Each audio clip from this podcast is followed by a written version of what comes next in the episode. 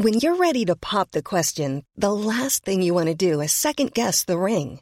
At BlueNile.com, you can design a one-of-a-kind ring with the ease and convenience of shopping online. Choose your diamond and setting. When you find the one, you'll get it delivered right to your door. Go to BlueNile.com and use promo code LISTEN to get $50 off your purchase of $500 or more. That's code LISTEN at BlueNile.com for $50 off your purchase. BlueNile.com, code LISTEN.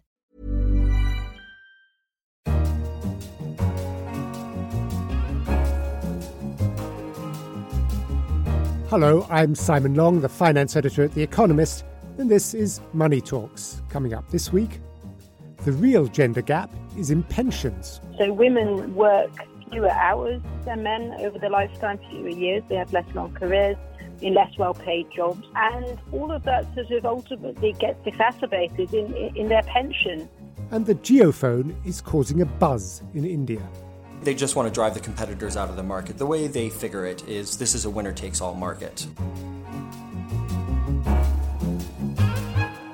But first, the special report in this week's Economist covers emerging markets. These are often seen as risky places to invest, prey to political instability, economic crisis and market volatility. But do those stereotypes still hold true? The report's author is Simon Cox, The Economist's emerging markets editor, and he joins us on the line from Hong Kong. Hello, Simon. Hi. Why now for a report on emerging markets? I think it's a particularly good time to look at emerging markets because the recovery is unusually broad. It's not unusually fast, but it's unusually broad. There were 24 emerging economies in the most popular stock market index, and all of them that have so far reported their second quarter-on-quarter growth have reported positive growth. And that's the broadest recovery that I've seen since 2009. So I think it's a particularly good time to ask whether that recovery can continue. But isn't that in part because returns elsewhere in the world tend to be quite low? It is in part because of that. Certainly, a lot of investment managers were making the pitch several quarters ago that compared with hugely expensive, highly valued developed market stocks, emerging markets looked like a relative bargain. And that was quite persuasive to the big global asset allocators, the people we sometimes call macro tourists. And broadly speaking, those people aren't hugely discriminating when they look at emerging markets. They think of them as a block. They may check in on a couple of the very big ones, China, Brazil, perhaps India. But they're not too attentive to the sort of bottom-up stories that those emerging markets are telling. But it's only a few years, 4 years, I think, since we had the so-called taper tantrum in emerging markets when the fear of rising interest rates in the developed world led to people panicking and fleeing those markets. Now we're in a tightening cycle again in the US and perhaps even in Europe. Might that not happen again? Well, I think that's what's so interesting about this particular Fed tightening cycle. I mean, there's a long history of emerging markets getting into trouble whenever the Fed tightens or even thinks about tightening. The taper tantrum you mentioned from 2013 is only the most recent example. Perhaps the worst example was the Volcker shock from 1979 to 1981. That essentially exacerbated or may even have caused the Latin American debt crisis that really cost that region a decade of growth. So the Fed is something that emerging markets have learned to be afraid of. What's so fascinating this time round, though, is that they seem to have won themselves a measure of freedom from the Fed, a measure of insulation. So we're now, quite some time into a gentle Fed tightening cycle.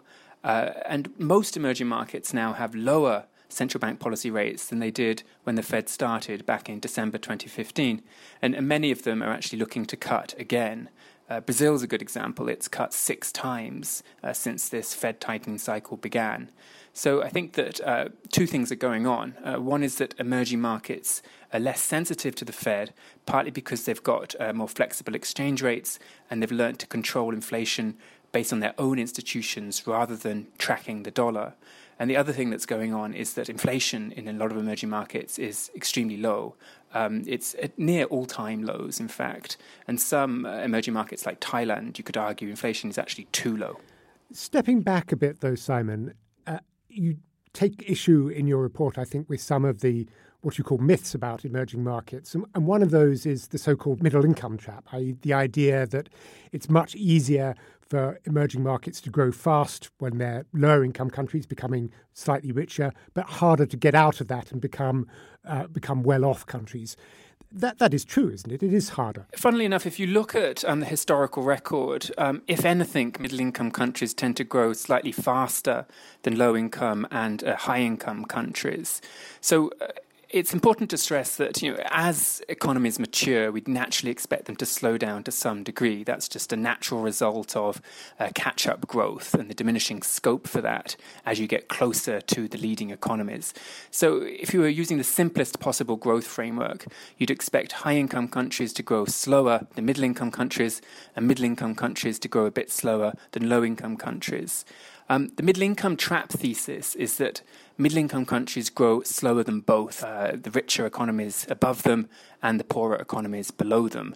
The usual argument is that they get squeezed between low wages on the one hand and high technology on the other. That, I think, is a myth.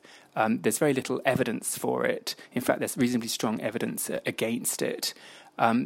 What you can say in favour of that literature, though, is that economies face different dangers as they evolve. So poor countries face the danger of stagnation. They face various kinds of poverty traps. And obviously, high-income countries can stagnate too. Middle-income countries certainly can slow down. The reasons why a middle-income country might slow down, though, can be distinctive. They can be the result, for example, of clinging too long to a growth formula that worked in the past. Or sometimes they're the result of prematurely trying to adopt advanced economy models that just aren't suitable, premature overinvestment in things like the knowledge economy or fancy fads that rich countries can afford to play with, but middle-income countries need to be a bit warier of. What about another prevalent stereotype, that of the commodity curse, that resource-rich developing countries tend to develop that one resource at the expense of developing manufacturing industry and other things that might help them become richer? I think a couple of things have happened. I mean, a number of emerging markets have, I think, begun to adopt macroeconomic policy frameworks that should help them to curb the excesses of the commodity cycle. The best example, the most famous example is Chile, which has this fiscal rule, which means that there's a lot of government restraint when the copper price is high, which allows a certain amount of fiscal easing when the copper price is low. Russia tried to adopt a similar fiscal rule, but got all of the parameters wrong, got into a bit of a mess. But it now has also begun to experiment with a slightly better counter-cyclical framework. So I'm hopeful that those improvements in the sort of institutions of macroeconomic policy should help to curb some of the excesses of the commodity cycle. More broadly, is there a resource curse? Again, the evidence isn't nearly as strong as people think. One thing that might happen is that if you have a big resources sector, it adds to your level of GDP per capita, but reduces the growth rate of GDP per capita. I think you see that in some countries, a bit like South Africa, for example. The mining and quarrying sector adds about 7% to its GDP, but actually grows more slowly than the rest of the economy. And so it detracts from its growth rate. Simon Cox, thank you very much. Thank you. Well, do you think emerging markets have become more mature and more resilient? Please contact us via Twitter at Economist Radio or email us at radio@economist.com.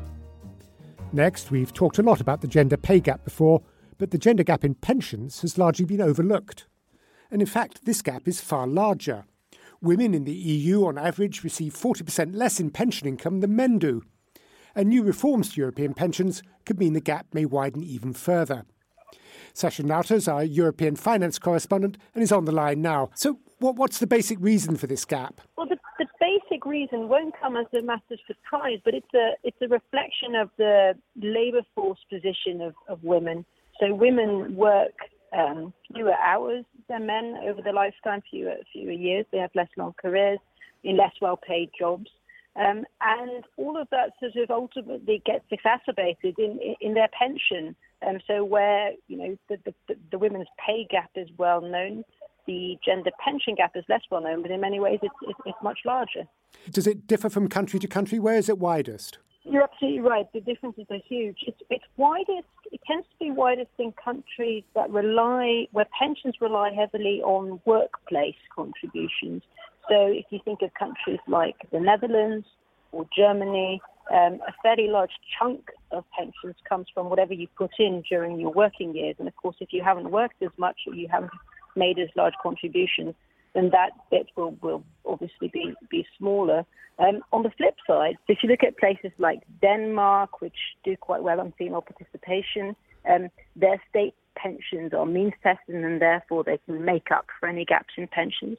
But you also have a lot of the ex-Soviet states with very small gaps because, of course, in the days of communism, most women worked and therefore actually you had a funny phase where contributions were very similar. We are, of course, yet to see whether places like the Baltics will continue to have a small gap in the future. And Sasha, is it indeed true that reforms to European pensions might widen this gap even further? Yes, I think they will. The move away from defined benefit pensions, where the pension contribution promises you a fixed payout, the move from that to defined contribution where that payout is uncertain. So in general, I think the move to linking pensions even closer to however much you earned in your working life and however many years you can contribute to this pension scheme, I think that will, so long as women have the unequal position in the labour market, only make things worse. And is anything being done to address this problem? Indeed, it's hard to see what could be done in the current marketplace. Well, yeah, that's a good question. I mean, there are some things you can do around the edges, particularly around stimulating women to make larger contributions to, say, their workplace pensions than men, because they should anticipate longer breaks as things stand today. Some people think, this is controversial what I'm about to say now, but some people think that women don't take enough risks in their investments or feel less certain in their investment decisions and therefore perhaps, should be taught to be a bit more gung-ho. But I think the much bigger things, and this will sound familiar, but the bigger things are, of course, around addressing the root of the problem, which is that women still will have lower earnings than men in their careers. And the solutions for that sort of thing are well known. Affordable childcare, paid parental leave, and flexible working conditions. Those sorts of silver bullets, if you will, I think are the real things that will help change this. Sasha Nauter, thank you very much for joining us. And for anybody wondering what the noise is, she was on a line from Lisbon Airport. And finally, one of the most eagerly awaited product launches in India this year is underway. That's the JioPhone from the giant Reliance conglomerate. And the excitement is generated not just by the phone's features, but because it is, in effect, being given away free. Sunny Pinyal is our South Asia business and finance correspondent and joins us on the line from Mumbai. Hello, Stan. Hi, Simon. Firstly, how many of these JioPhones are being given away? So the figure I've seen so far is about 6 million that have been ordered. They're just starting to get into people's hands, and seeing as they're so irresistibly priced, the expectation from analysts is that about 100 million of these will be in the market by March 2019. So within about 15, 18 months.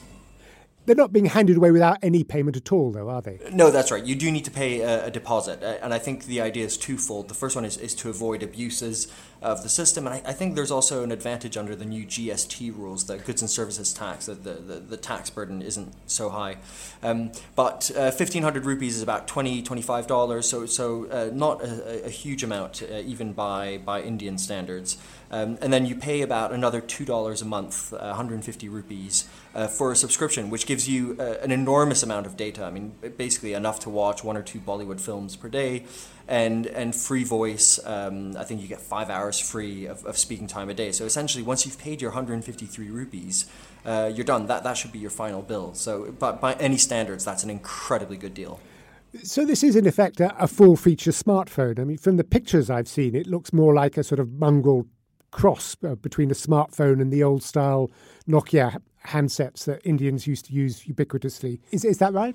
Yeah, so they call it a smartphone. It's not quite that. I mean, it doesn't have a touchscreen, for example, which many people would see as the defining feature of a smartphone. But the key thing for its purposes is that you can stream movies on it. So Jio is not just a phone, it's not just a data provider, but it also has all these deals with film producers, TV producers, content producers, which mean that you can stream movies on it. And if you go, I mean, every day I kind of see the streets of Mumbai, and it's now ubiquitous that people are just watching movies on 4G phones in a way that you wouldn't even see in Europe or the US, where data is still more expensive than what you have in India.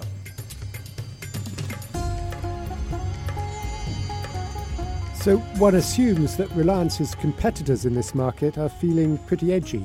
Very much so. I mean, they're losing subscribers by the month. The smaller ones of about a dozen are basically going bust. Reliance Communications, which belongs to the other Reliance, which is the Mukesh Ambani's younger brother. The two brothers split acrimoniously about 15 years ago. His telecoms company was due to merge with a smaller rival. That has now not gone through, and it is in trouble. Tata, the Indian conglomerate, its telephony arm is in dire straits. And the other ones, which include Vodafone, amongst others, are busy merging with each other and trying to figure out how to compete with Reliance. Reliance has spent something like $25 billion, $30 billion on this, and taken about 130 million new subscribers. So it's only at 10% now, and its ambitions are clearly much, much bigger. It wants to get, it says, to 50% of the market. So it really is not ruling out much, much more carnage in the months and years to come. So in the short term, is it aiming to make money out of this or simply to drive its competitors out of the market? I think they just want to drive the competitors out of the market. The way they figure it is this is a winner-takes-all market. The best-case scenario is that they really are the one company that can provide the quality of data services that people might become used to in the next couple of years. The worst-case scenario is they're one of three or four in a comfortable oligopoly. The fundamental question with Jio, Simon, is whether the economics can stack up in any way. Reliance says that it spent something like $25 to $30 billion building out this state-of-the-art network. So if you assume that they get to 250-300 million customers, that still implies a customer acquisition cost of $100.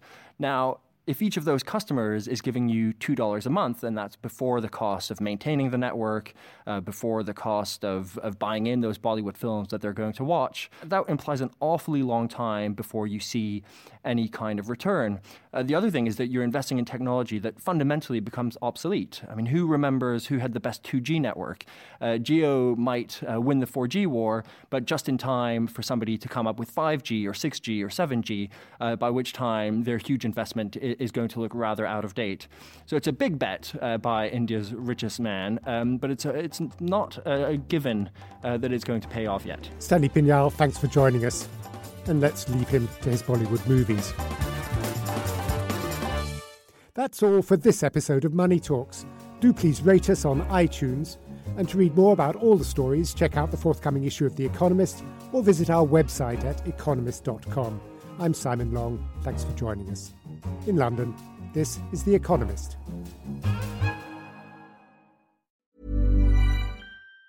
Planning for your next trip? Elevate your travel style with Quince. Quince has all the jet-setting essentials you'll want for your next getaway, like European linen, premium luggage options, buttery soft Italian leather bags, and so much more. And it's all priced at 50 to 80% less than similar brands. Plus, Quince only works with factories that use safe and ethical manufacturing practices. Pack your bags with high-quality essentials you'll be wearing for vacations to come with Quince. Go to quince.com/trip for free shipping and 365-day returns.